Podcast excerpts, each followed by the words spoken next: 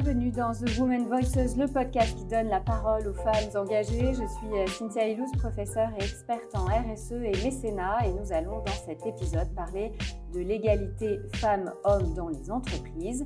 Pour en parler, j'ai le plaisir d'accueillir Elisabeth Richard, présidente du réseau des femmes Women in Networking chez Engie. Elisabeth, bonjour. Bonjour.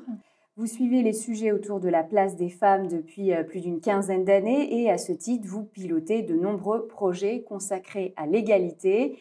Elisabeth Catherine MacGregor est donc la seule femme à diriger une entreprise du CAC 40. C'était important pour le conseil d'administration de nommer une femme. C'était important d'avoir le ou la meilleure candidate.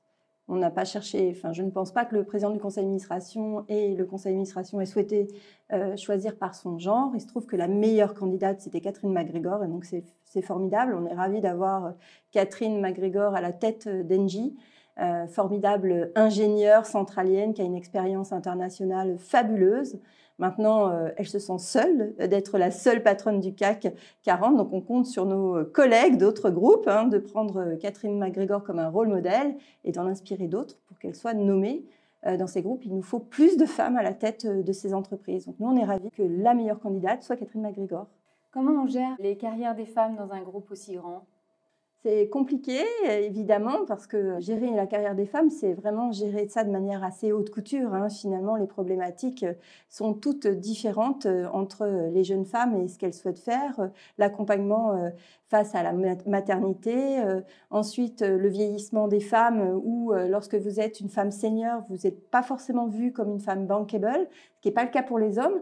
Donc, quand vous accompagnez la carrière des femmes, vous ne le faites pas forcément de la même manière que pour la carrière des hommes. Ça ne veut pas dire qu'on fait moins bien ou mieux, ça veut dire qu'il faut le faire différemment. Comment est-ce qu'on lutte contre une certaine forme de harcèlement ou de sexisme au travail, ou comment on travaille sur les questions de violence qui sont faites aux femmes? Vous avez combien de salariés? Nous avons 170 000 personnes dans le monde. Vous savez, je suis engagée depuis plus d'une quinzaine d'années sur ces sujets et... évidemment, quand vous travaillez sur le sujet des femmes, vous travaillez sur tous les sujets, que ce soit l'égalité salariale, que ce soit le leadership, que ce soit le retour, la gestion du congé maternité et la parentalité. Mais c'est aussi un sujet autour de la violence faite aux femmes. Et jusque-là, j'avais un peu de mal à l'amener en entreprise, tout simplement parce que, et ce n'était pas propre à Engie, c'est propre à beaucoup de groupes, c'est qu'en interne, finalement, la violence, elle se fait à la maison, elle ne se fait pas en entreprise, quand on parle de violence conjugale. On a toujours... tous les 2 jours, une femme qui décède sous les coups de son conjoint ou ex-conjoint. En France, je ne vous parle même pas de ce qui se passe dans le monde. Donc, c'est une vraie fatalité sur laquelle il faut combattre. Et en fait, avec cette période assez étonnante qu'on a vécue depuis 1 an et demi avec le Covid, nous avons été confinés. Nous, chez Engie, on s'est mis en ordre de marche tout de suite, une direction informatique incroyable, on était tous en Zoom. Tout le monde s'est mis, évidemment, depuis chez eux. Et là, on était chez nous. En Zoom. Et là, de manière évidemment, c'était pas une généralité, c'était des cas. J'avais eu des réunions avec quelques femmes du groupe et j'ai entendu des portes claquer, j'ai vu des caméras s'éteindre de manière très brutale, j'ai vu des femmes mal. Et là, j'ai pu enfin adresser ce sujet à la direction générale. Donc, Catherine MacGregor n'était pas encore dans le groupe, elle est arrivée en 1er janvier de cette année. Mais je suis allée voir Jean-Pierre Clamadieu. Et je lui ai dit ce qui se passait. Il a dit, OK, on ne peut pas continuer comme ça.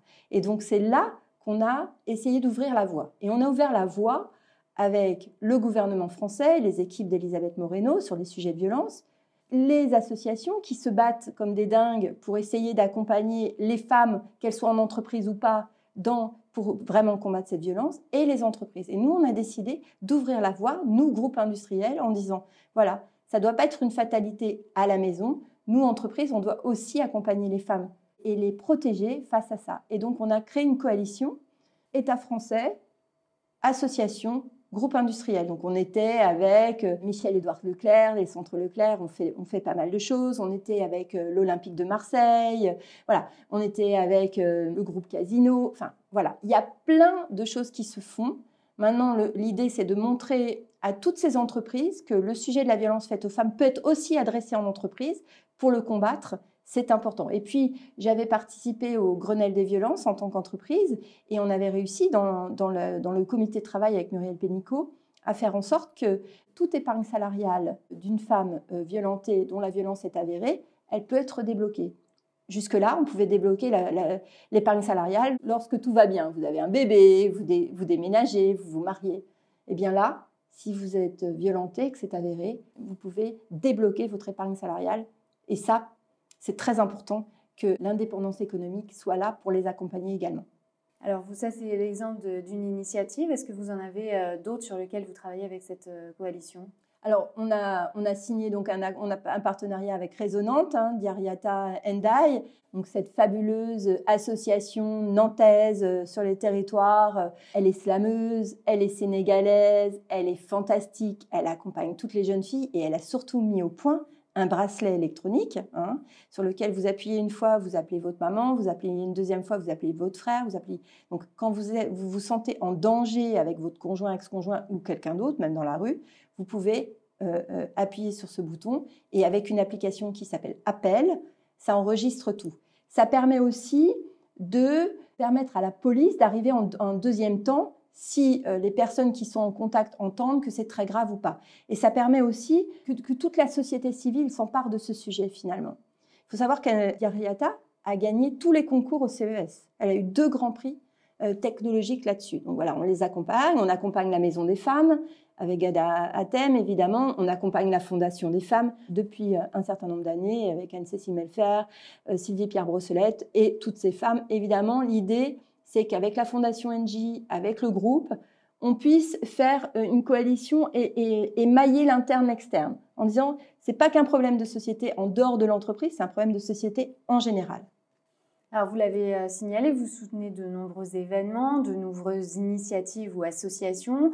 Vous êtes aussi présent au Women's Forum depuis de nombreuses années. C'est l'occasion justement de pouvoir partager ces pratiques sur l'égalité avec de nombreuses entreprises, j'imagine. Oui, oui, tout à fait. Nous sommes partenaires de Women's Forum depuis le début, depuis la première année.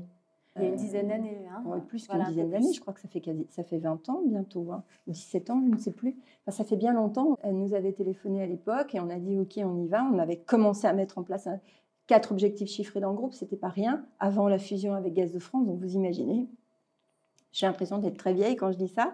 Voilà, et donc en fait, on accompagne évidemment le Women's Forum depuis plusieurs années et c'est très bien. Et cette année, on est heureux de pouvoir... présenter Catherine MacGregor qui va faire une très très belle intervention en novembre prochain sur le Women's Forum Worldwide en fait. Le sujet de l'égalité est très présent aux plus hautes sphères de l'État. L'ONU Femmes organisait la semaine dernière le forum Génération Égalité. C'est important pour un groupe comme Engie de travailler avec les jeunes sur ces questions. C'est essentiel. C'est essentiel en fait. On s'aperçoit qu'en 25 ans, ça n'a pas vraiment changé. Et que là, ce n'est pas une révolution industrielle qu'on est en train de vivre, mais c'est une révolution complète et numérique et énorme. Donc nous, on a décidé chez Engie d'accompagner l'ONG Génération Tech, évidemment, pour accompagner, embarquer, trouver plus de rôle modèle à tous les niveaux dans le numérique. C'est évident, c'est important. Alors, on commence par la France, on le fera certainement à l'international. Donc, on fait un pilote en Rhône-Alpes là-dessus pour les 2 prochaines années. L'idée, c'est évidemment d'embarquer nos collégiennes, nos lycéennes dans des filières dont elles n'imaginent pas que c'est extrêmement important d'avoir des jeunes filles dans ces filières-là, les filières numériques, le digital. Aujourd'hui, c'est un incontournable. Avant, on disait que les maths étaient un incontournable. Aujourd'hui, ce sont les maths et le numérique et le digital. On ne pourra pas faire sans. Donc, il faut qu'on embarque ces jeunes filles. Parce que si on se réveille dans 20 ans, ça sera foutu. Et toute l'avance qu'on aura eue sur un certain nombre de choses, sur le leadership, on ne l'aura plus. Il nous faut plus de rôle modèle, donc plus de jeunes filles qui rentrent dans ces filières-là. Et on est heureux de voir que l'école 42, avec qui on a un accord, évidemment aujourd'hui dans son vivier à 50% de femmes, de jeunes filles, on est heureux de voir qu'il y a un certain nombre de... Les Digital Ladies font un certain nombre de choses, Women in Tech aussi, BNP en coalition, j'étais avec Sophia Merlot, la DGRH de BNP, fait énormément de choses autour de ça. Voilà. Nos entreprises, Orange, Capital Filles, comment on embarque toutes ces jeunes filles issues de quartiers, issues de zones éloignées en ruralité, puissent aussi être embarquées dans tous ces nouveaux métiers dont on n'a pas forcément notion aujourd'hui, enfin nos jeunes, et qu'il faut vraiment leur donner envie pour les années à venir, sinon on va avoir un vrai sujet. Vous parliez d'un pilote, ça va se concrétiser comment? C'est-à-dire que vous allez travailler avec des régions, des institutionnels, etc. pour que ces jeunes filles puissent avoir l'occasion de voir en fait, que ces métiers sont aussi pour elles via des formations ou dans les lycées, les collèges. Exactement, on va essayer de leur donner le goût du codage, le goût du numérique, voir sur quel métier elles peuvent évidemment atterrir. Parce qu'en fait, aujourd'hui, on dit à tout le monde, à toutes ces jeunes filles, il faut faire du digital. Mais quoi dans le digital? Qu'est-ce qu'elles peuvent faire? Quel métier concrètement? Donc l'idée, c'est de leur dire évidemment, voilà, ça va t'ouvrir sur tel métier ou tel métier, tu pourras faire ça. Tu veux être influenceuse? Ok, il faut que tu aies une vraie maîtrise du digital. Tu veux être journaliste? C'est pareil. Aujourd'hui, tout a changé et tout passe par le digital, tout passe par le numérique. Donc, il faut absolument qu'elles comprennent, qu'elles intègrent ça et qu'elles comprennent aussi sur quel métier elles seront. On disait lorsqu'on était petite, je veux être institutrice. Et bien là, si elles veulent être blogueuses, influenceuses ou codeuses, il faut qu'elles le sachent et qu'elles comprennent à quoi ça sert et où elles pourront atterrir. Et donc, l'idée, c'est d'être concret, le plus concret possible pour qu'elles comprennent et que ça leur donne envie. Et l'idée aussi, c'est d'avoir des rôles modèles. On n'en a pas assez. On ne peut pas dire « je veux ressembler à ». On n'a pas, on a très peu. Donc voilà, donc ça c'est un combat qu'on mène, nous Engie, mais pas que Engie, hein. Tous les groupes, tout le monde s'y met. Elisabeth Moreno qui était patronne avant d'un groupe dans le numérique et le digital, le savait, le disait tout le temps. Elle, avant même qu'elle soit ministre, elle disait « il faut embarquer nos jeunes filles ». Dans le numérique, c'est hyper important. Si on ne prend pas un peu d'avant, en tout cas si on ne perd pas, il faut monter dans le train maintenant. Si on ne monte pas dans le train, si on ne les fait pas monter dans le train maintenant, le retard va être énorme. Alors des rôles modèles, il y en a quelques-unes quand même. Est-ce que vous en avez à nous citer? On en a une, on en est fiers. Elle est franco-américaine, mais pour nous, elle est française, c'est Aurélie Jean. Elle est jeune, elle est brillante et elle a l'art de vulgariser le numérique et l'intelligence artificielle.